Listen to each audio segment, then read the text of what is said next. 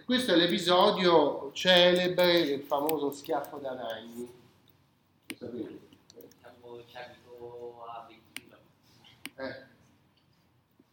Che ho visto sempre seguendo la serie televisiva Nightfall, che in certi momenti è scopertamente antistorica, cioè lo schiaffo di Anani, questo è antipatico, invece di metterlo ad Anani l'hanno messo a Parigi. E poi non l'hanno limitato a uno schiaffo, c'è lo schiaffo, cioè Denogare che dà lo schiaffo a Bonifacio VIII, perché invece si per arrabbiare messo uno schiaffo. Poi anche, non contento, lo ammazza anche. E poi lo ammazza a Parigi, quindi hanno il problema di portare Bonifacio VIII a Roma, ma lui non è morto a Parigi quindi da una parte ci sono alcune cose che sono rispettose della, della storia, dall'altra delle invenzioni gratuite che uno basta leggere il manuale delle, delle, superiori e si vede che non sono andate così le cose. Quindi non so chi gli abbia fatto la consulenza, cioè Bonifacio VIII fa un lungo viaggio, va a Parigi, poi arriva e Denogare per tutta l'accoglienza gli dà uno schiaffo e l'ammazza.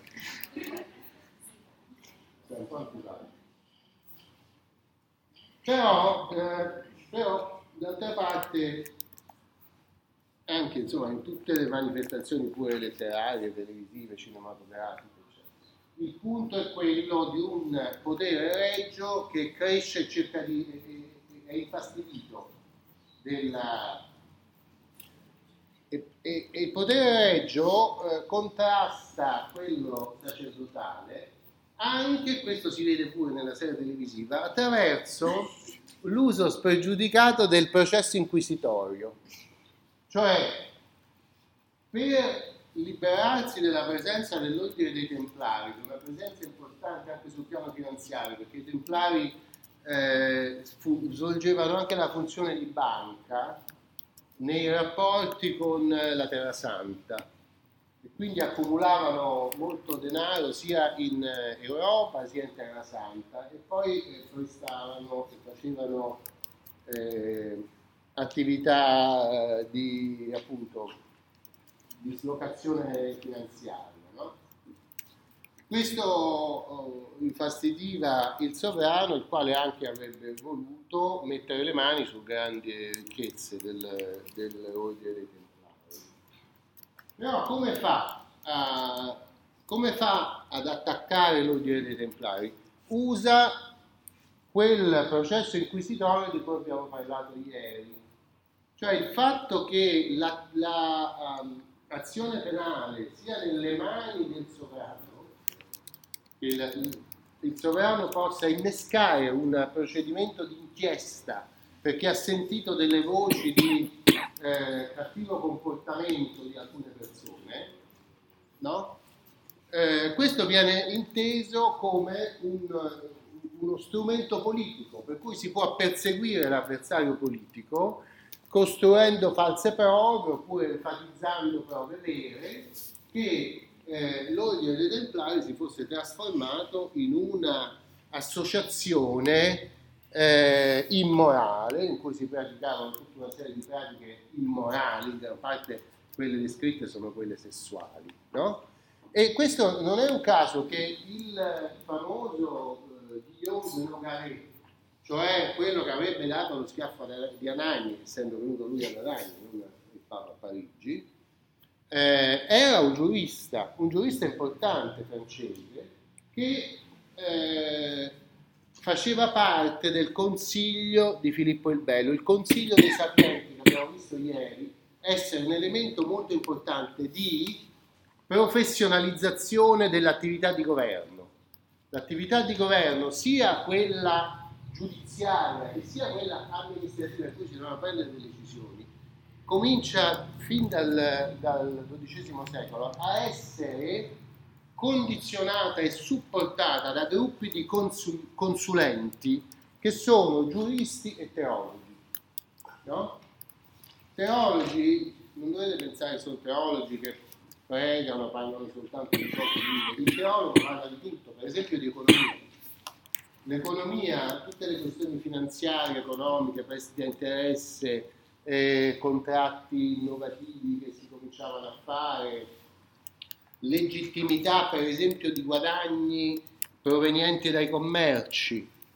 Eh, tutte queste questioni qua sono questioni che fanno parte della teologia morale, cioè l'economia è contenuta dentro la teologia morale. Quindi un principe può avere un teologo come consulente, il quale gli dice che investimenti fare, gli, gli dice dove mettere il denaro, gli dice come fare a prelevare più tasse eh, senza infrangere determinati principi e così via. È un consulente eh, che appunto potremmo chiamare oggi di business, ecco, non soltanto di problemi morali legati all'anima. Ehm, dunque, il, eh, Filippo il Bello ingaggia tutta una serie di conflitti con, eh, il, con il pontefice, uno direttamente con eh, Bonifacio VIII, il quale in seguito poi a questo eh, affronto che subì ad Anagni nel 1302, poi morì subito dopo nel 1303, non ammazzato da Nogaré, ma a causa anche del fatto che, eh, di essere stato umiliato in questo modo. Eh, prima di morire aveva emanato, veramente un bel po' prima, cinque anni prima, aveva emanato una famosa eh, decretale che disperatamente cercava di arginare questa crescita del potere dei sovrani nazionali.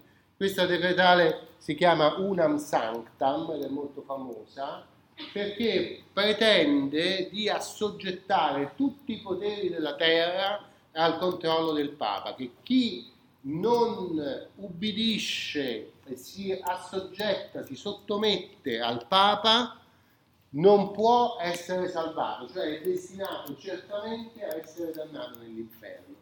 È una cosa curiosa, anche qui vedete il contenuto, questa è una norma giuridica, Bonifacio VIII la fa inserire dentro alle raccolte di, di diritto, è chiaramente una decretale, ma è una decretale che non ha nessuna sanzione giuridica, ma soltanto una sanzione religiosa, cioè se voi non vi assoggettate a me andate all'inferno. Vedete com'è il, il contatto fra diritto e religione, com'è inscindibile? Non è possibile eh, commentare questo tentativo che è certamente costituzionale, no? di grande costituzione del mondo di Bonifacio VIII senza ricorrere al di allora, questa è l'ultima fiammata del disperato tentativo della Chiesa di controllare materialmente tutti i poteri della terra. Dopo di questo, dopo la sconfitta di Bonifacio VIII, la sua morte, eh, Filippo il Bello arriva al punto di far celebrare un concilio a Vienna, cioè in Francia, e in questo concilio di processare il Papa morto. Cosa curiosa, ma nel Medioevo si sono sempre processati morti. E qualche volta si sono anche tirati fuori dalle tombe, sono stati accusati in giudizio morti e se condannati sono stati puniti, per esempio bruciati, tagliati a pezzi, eh, eh, insomma tormentati i cadaveri dei morti. Eh, è una cosa simpatica, però è una cosa che si è fatta sempre come se fosse una rivisitazione della, del passato, no?